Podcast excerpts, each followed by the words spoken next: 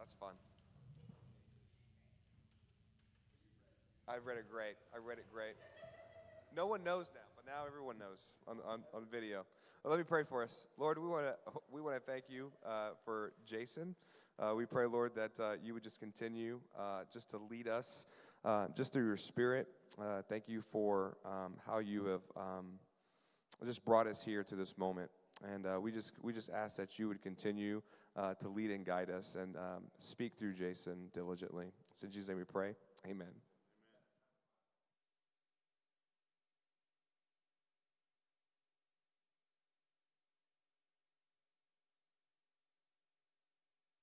core value series. And so, what we've been um, talking about is first week I preached on down, which is what we call the gospel.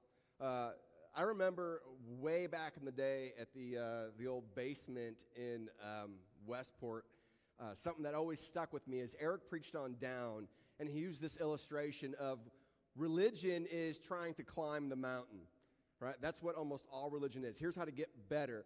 What's different about down or the gospel is that God comes down the mountain, puts us on his back, and carries us up the mountain, right? That, that's how that's different, right? And so I remember Eric preached that. That's always stuck with me. Everything we do flows out of down. I preached that a few weeks ago. Last week, Eric preached on up.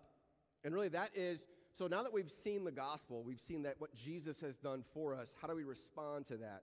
And the goal is not just to have a bunch of head knowledge, right? We understand the gospel theologically, but like, how does our lives change? How does our hearts change? How does our desires change? That was partly why we preached a rule of life for a while. Um, it's why we practice spiritual disciplines. Even being here this morning, right, the gathering and then being a part of city group scattering, we would look at those as ways, God's grace to us, to begin to become more like Jesus. That's the goal of up. Uh, I'm preaching on in, and then next week Eric's preaching on out, which is um, mission. But this week I'm preaching on in, and that is community. Right? Think about this room, this is in. Uh, you see even the logo we have a lot, right? Right? Down, up, in, out. I love community partly because I've experienced loneliness. Anybody ever been lonely before or just felt that? Um, as many of you know, maybe you don't know, um, I used to drive semis. So right out of college, I had a college degree. I was kind of like, I don't know what to do. Um, I'll tell you what, I'll just go see the country. So on a whim, I kind of signed up for a truck driving school and just drove around for a while, right? I always liked, I always liked driving to work, but never liked getting there. And so I thought, I might as well just drive for a living. Um, but I did that for a while. And I only did one year of over the road. And my schedule at first was I was gone 14 days and I was home for a day and a half. Um, and I thought as an introvert, I would love that. But um, there was adventure, that was part of it. But I also experienced some of the deepest pain and betrayal of my life during that year, which I preached on like two weeks ago. Um, I experienced deep, profound loneliness um, that I have yet to experience to this day. Like, I was wrecked during that time. Uh, I would call friends, and I started realizing that my friends started screening me after a while because all of a sudden nobody was home. Because I was hurting so bad. Like, my buddy David would be like, hey man, what's up? We're just getting ready to sit down to dinner. And I'd be like, just put me on speakerphone, put your phone on the table. I'm fine. Don't even talk to me. Like, I wanted to be around people that bad, and I'm an introvert right? I just, I wanted to be around people so bad. But I learned in that season uh, the power of isolation, uh, feeling alone. I experienced emotional, spiritual, like relational desert. I was in that space. I needed someone, anyone. Like I needed people just to help me heal up. Um, I learned the power of friendship, relationship, and the ache, the ache for community. Whether we think we have it or not, we do. Uh, but I'm not the only one who experiences loneliness. I think we've all been there. Uh, loneliness is alive and well today. So let me just give you some stats, information around loneliness. Uh, Theresa May, she's no longer the British Prime Minister, but when she was, um, she said this Far too many people, for far too many people, loneliness is the sad reality of modern life, right? Uh, and she appointed a loneliness minister, right? So in the UK, loneliness was so bad that they created a government position to help people with loneliness. Um, a report said that 9 million people, that would have been roughly 68% of the British population at that time, said that they often or always felt alone. That's a big number, right? 68% of British people said they often or always felt alone. In Japan, there's a word called uh, kodokushi, if I'm pronouncing that right. It, it really means elderly death because of loneliness. Right? That they have an elderly population that the only reason why they're dying they can think of is they're just so lonely that they're dying. Um, enough that they came up with a word for it. Uh, but that's not just a foreign problem. The U.S. Surgeon General said that loneliness is a growing health epidemic, and he compared it to smoking 15 cigarettes a day. Now, that's how much loneliness actually, not just your soul, but your physical body, it takes a hit. Um, a study done a few years ago by Cigna reported that over half of Americans felt lonely. Um, some more stats. It says a little over half of Americans uh, felt like they had meaningful daily face to face interactions with someone, and that includes extended family and friends. So just a little over half. Uh, Generation Z, which would be if you're born 97 to 2012, they're considered the loneliest generation uh, ever. Much worse than older generations. Their health is worse than older generations, and they are considered the loneliest generation. Arguably, though, they're the most connected generation because of technology, and yet they're considered the most loneliest. Um, in the United States, more than half of the meals eaten are eaten alone. And according to Psychology Today, the heaviest users of social media report feeling the most lonely. So the implication is the more lonely you are, the more you're going to be connected to your phone, but it's not actually solving the problem. Is it a causation, correlation? We don't know, right? But loneliness is on the rise and it's a problem. Um, and I don't see us as a culture cutting back on social media or technology. I think we're going to keep going there. Uh, we have friends on Facebook or Instagram that we met on vacation years ago. Anybody have that person where you, you met them on a beach somewhere and you become Facebook friends or Instagram friends, right? You still follow them. You know what they had for lunch. You know the awesome trip they're on right now, but we don't realize that our coworker is struggling with depression and isolation, and they're right there. Or we post a pic of our kids, but no one knows the ache we feel, like we all feel this, to be known and to know others. We have that. It's in us. So here's what I'm claiming today. In, right, Christian community is an answer that can help alleviate or remedy the loneliness problem in the world today. Like I think there's a problem in the world, and I think Jesus has set up a solution to that problem. That's, that's what I'm arguing for. So, following Jesus in the context of community, when it's done right, um, is the answer to a lot of the questions and problems the world's wrestling with when it comes to the growing epidemic of loneliness. And the answer is not more apps, it's not better social networks, it's not faster technology or clearer political solutions. Um, the answer is the church. Like, there's, a, there's an answer to it.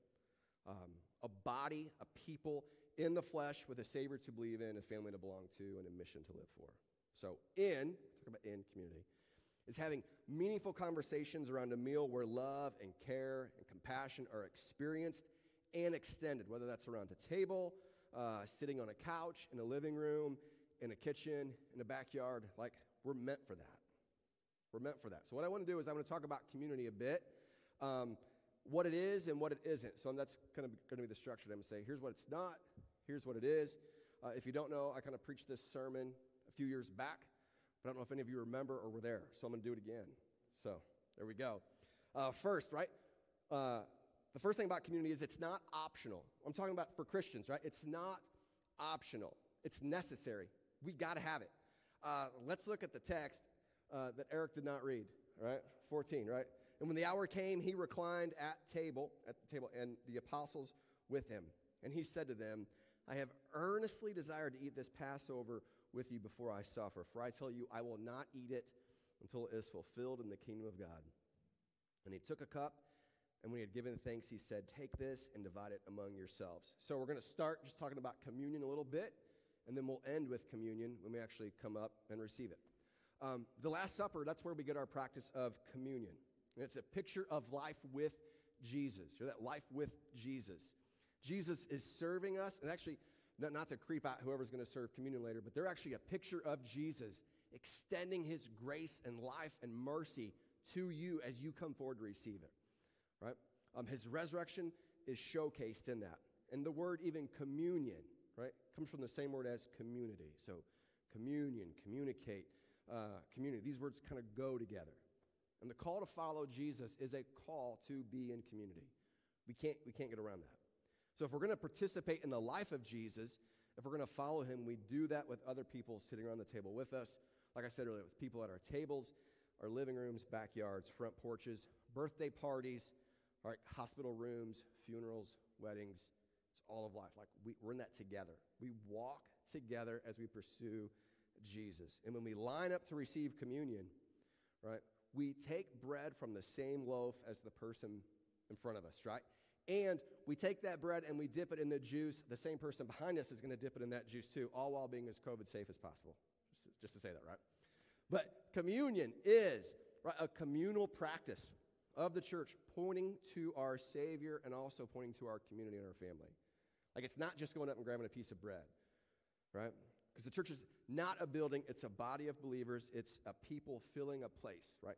Men, women, young, old, black, white, rich, poor, blue collar, white collar, and everything else, right? It's just all of us coming together to participate in the life of Jesus as the family of God. And being, the, being a Christian is not a solo sport, right? It's not tennis or golf, right? And golf is horrible anyway. But, right, it's more team sport, right? It's more basketball, it's more football. Because the world is tired of being alone, whether they know it or not. Even if they don't know, it's killing them, right? It's making us sick. And the church, the body, the family, the community is the answer to that ache, that longing that the world is experiencing. So let's, let's participate in it as God's people, right? It's not optional, it is necessary. We got to have it. So that's the first not is. Next is it's not affinity, it's not sameness, it's diversity. And even that word affinity, if you don't understand it, it's more like, um, like so I have a book club I'm a part of. It's not a church thing, but like we gather around this book. That's our affinity is the book. Um, there might be people who they have a community around. Maybe their kids playing soccer, right? It's not they have a lot in common, but what their affinity is they get together and watch their kids play sports. It's not that. Or it's people who are all of a certain type of subgroup and they hang out. That's their community. Uh, that's not what Christian community is. And some people have said, like, Jason, I agree. Like, I want to be a part of community, and I'll say, and I'm going to say this a bunch of times today. Well, if you're not part of a city group, be a part of a city group, right? That's where we experience community. That's how we're intentional around that. But they might say, but no one's like me in that group. Right? Maybe you've heard that before, maybe you've said that yourself. But community is not sameness, right? It's not affinity, it's diverse. And that, that's a gift. When I first entered vocational ministry, I went and lived with this empty nester couple. The guy that hired me said, um, Hey, I'm paying you hardly nothing, so good luck finding a place, right? But you can come stay with me and my wife. And so I lived in their son's uh, bedroom who had gone off to college. Um, they were in their 50s, empty nesters. Uh, I was early 30s, single at the time, um, not much affinity, right? And he lived in Nebraska. I thought Nebraska had one flashing stoplight in the whole state. That was honestly what I thought right? And so I just had no concept for what Nebraska was. And um, so I went and lived with that guy. And I would say he taught me so much about following Jesus, partly because he was so different than me. Like that was a gift. Um, later, uh, I got married. I wasn't living there anymore, of course. But just because he was different, he was a little bit ahead of me. He was older than me, more experienced. He taught me, you know, how to manage my time. He taught me how to pray, helped me with that, taught me how to love my wife. Like the guy just poured into me because he was different. Now, I had friends of mine that were in the same life stage and they were an encouragement. Um, they were more like, you know, we were kind of buddies in that, but they didn't teach me as much as a guy in a completely different stage of life than me. Um, Sarah had a similar experience when she got serious about following Jesus. Um, she was in her early 20s, and she had some friends who were in very similar life stage as her who had all just graduated college. None of them were married, so they had extra money and extra time and no kids, right? So they hung out a lot and they had the money to do it.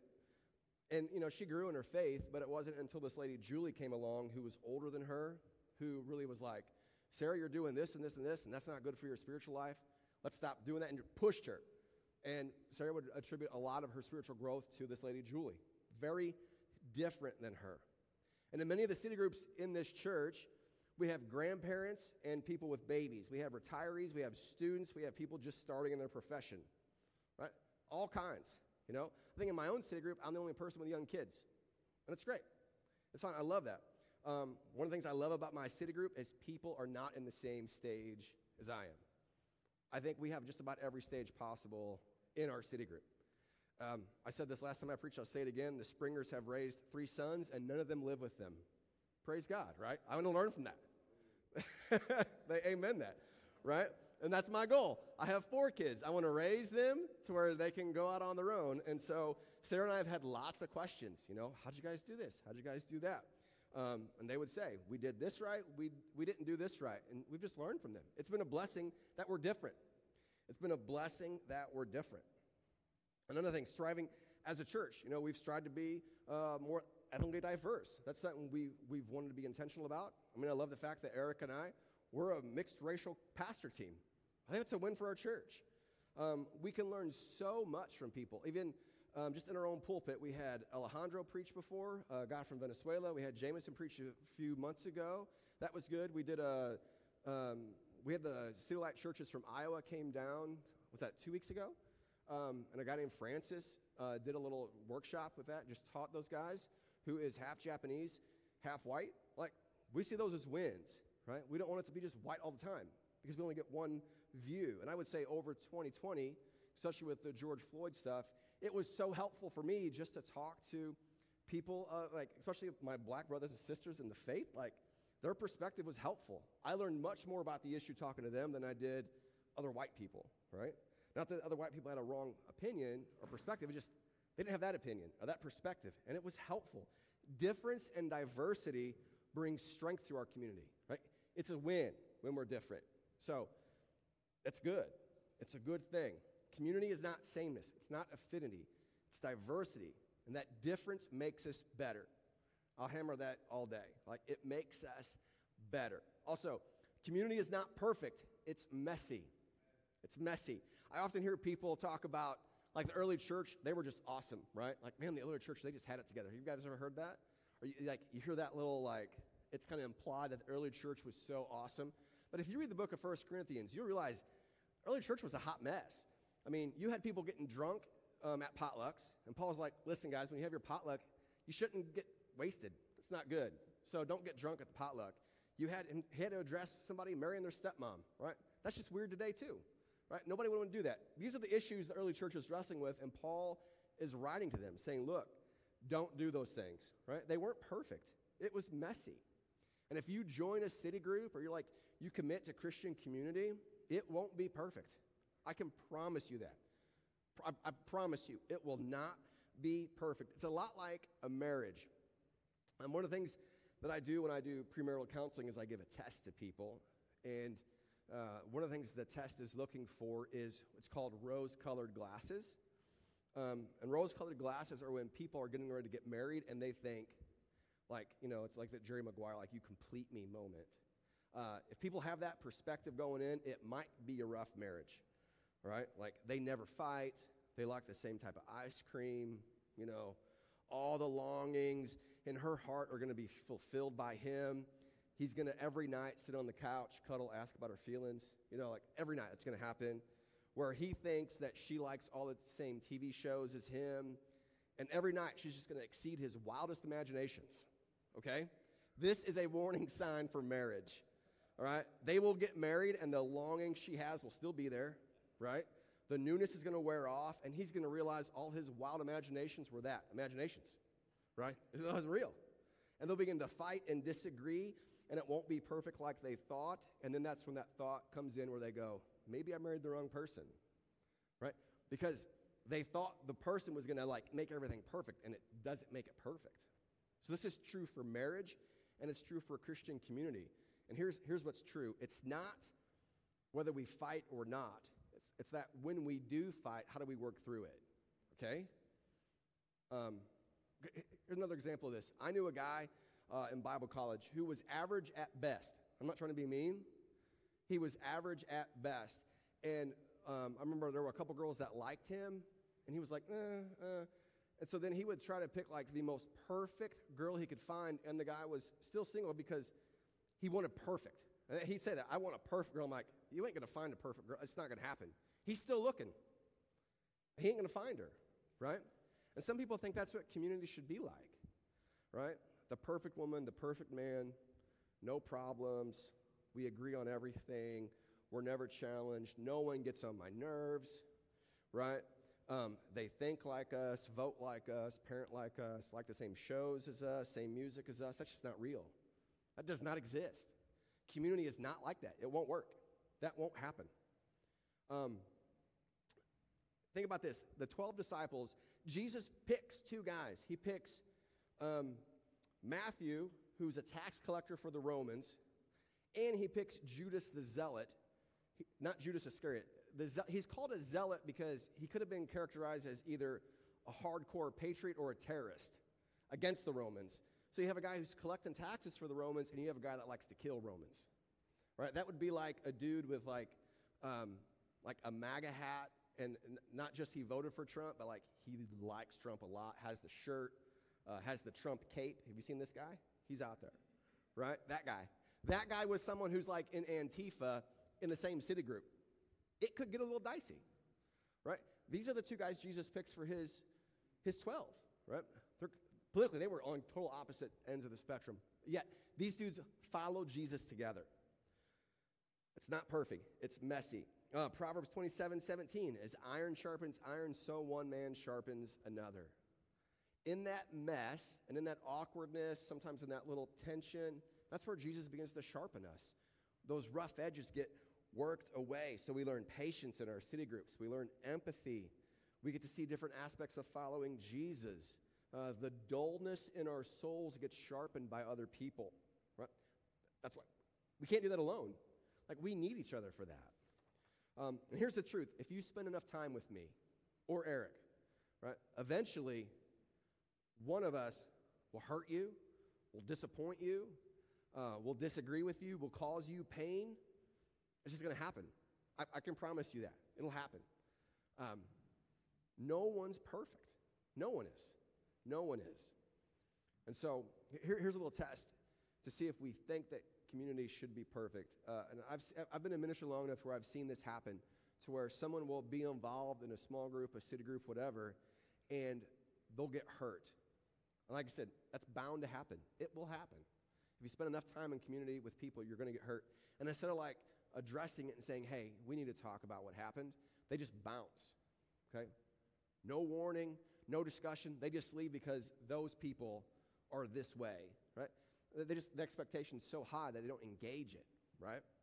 Um, and here's what I'm not saying put up with abusive behavior or treated poorly all the time. That's not what I'm saying. But um, I've had some good, uh, godly, graceful people come to me and say, Hey, Jason, when you did that, that really hurt me. Or let me tell you how I perceived what you just did. And I and I'm an idiot half the time. I had no idea, right? I just didn't know. And so I was grateful. I was grateful to, for them to actually give me a chance to like give my perspective uh, and talk about it. And I've had to do the same thing where I've sat down, you know? I can't tell you how many times Eric and I have had to sit down with each other, whether it's coming from him or me, and say, hey, look, we got to talk about some stuff, right? Because we're not perfect. We need each other.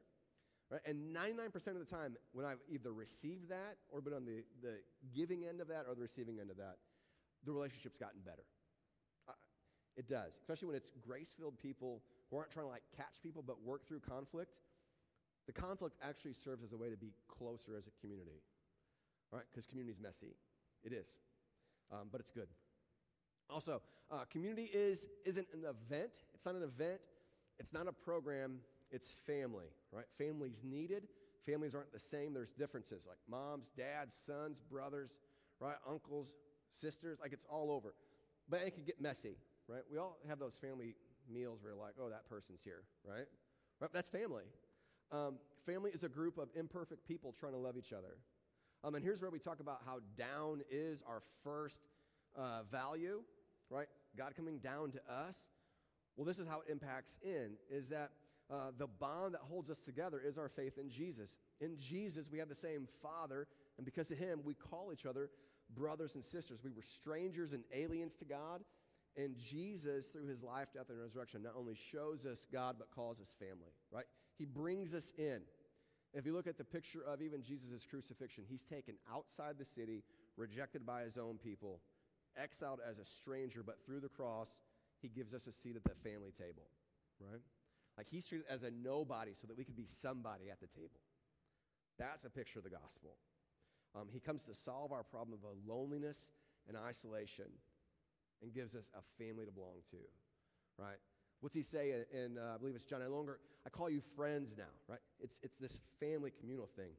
And the church, as we've said numerous times, is not a building but a body. It's not a place, it's a people. It's people we're called to love and encourage and support as a response of Jesus' love and sacrifice for us. Right? He's loved us when we were unlovable, so we get to love people that are unlovable at times. It's, it's our response to that. Uh, the Apostle John says in his writings 12 times, love one another. And, and like, you know, John, first, second, third, like, love one another. Like, like he, he's beating that drum all the time. Hey, church, love each other. Paul says to be devoted to one another in brotherly family love, to serve one another in love, to be patient and bear one another in love. Like you see it all through the pages of Scripture. Peter says, Love each other deeply from the heart. That's just not faking it, right? From the heart. Um, and then the way we do that is when we continue to look at the gospel and see what Jesus has done for us. Because there's people that probably get on our nerves, and to love them deeply from the heart is a challenge. We need the Spirit to do that. And Jesus says, They will know you're my disciples, not by how awesome your theology is, or not by how much you stand up for social issues, issues on social media, but how you love each other. Like, love is it. Like, that only happens in a context of community. You can't love apart from community. So you can't even follow half the commands if we're not in community. So, so the church is a community. It's not optional, it's necessary. Right? It's not a bunch of people who are just like us. It's people who are different than us, different seasons, different backgrounds, different stories, and that strengthens us as a community. It makes us better. Um, community is not perfect, right? It is messy. But in that mess, we learn to love and serve and commit ourselves to others who are made in God's image. Like we get to do that. That's like, we get to do that. We don't have to, we get to do that. So, in closing, here, here's what I'm to ask us to do. One, if you're not a part of a city group, join one. Um, and that's, there'll be times where you study the Bible together. There'll be times where you serve. There'll be times where you just hang out, right? Um, in my city group this past week, we had a trivia game, and it was awesome, and my team won. And so I love my city group even more. Uh, a lot of fun. Um, and there are no qualifiers for joining the city group. There's no test to take. There's no like, you got to have this much theological knowledge. Uh, I would say you don't even need to be a Christian to join the city group. Just be a part of it, right? Uh, the gift you bring is the gift of yourself. Uh, with your doubts and skepticisms and faith and questions, whatever you got, just bring it. Believer, unbeliever, just show up. It's that, it's that simple. Because we can't live the Christian life alone. We just can't. Can't do it. The people around us are gifts from Jesus to you, and you are a gift to the church as well. Right? The church is a gift. And we pursue Jesus together in community. So, see, let's embrace in, like the concept in. Let's embrace community because we, when we do that, we honor Jesus and we love each other. Amen? So uh, let me pray, and then we'll, uh, we'll go ahead and come up for communion. Jesus, we thank you so much that um, you've given us the gift of the church. Uh, that as we sit in this room, uh, surrounded by all kinds of different people, uh, your spirit's in them, you created them in your image, and they're a gift to us. And may we see them as a gift. May um, we continue to grow in our love for you and each other. Uh, may people look at us as a community of believers and say, man, those people love each other. And they love each other really well. And may that love not just be because it's an organic, easy hang, but because we're so impacted by the gospel that we were unlovable, but Jesus loved us. We were enemies, Jesus has made us friends, family. So when we are challenged in the mess of community, we don't just react, but we think about how much you've loved us, and that changes how we love others. In your name we pray. Amen. Um, all right, so when you guys are ready, uh, come forward to receive communion. Um, I just ask that you would take some time uh, just to think, just I, I would honestly just take some time and thank Jesus for like someone who has like loved you well. Think of a Christian that's loved you well. Praise Jesus for them before you come up. Um, and then we always ask that you would just do an examine of your own heart. Is there any sin in your life? Um, we could all say yes to that. We thank Jesus that He's forgiven us our sin. We own it. And we come up and we receive the gift of communion. So come when you're ready.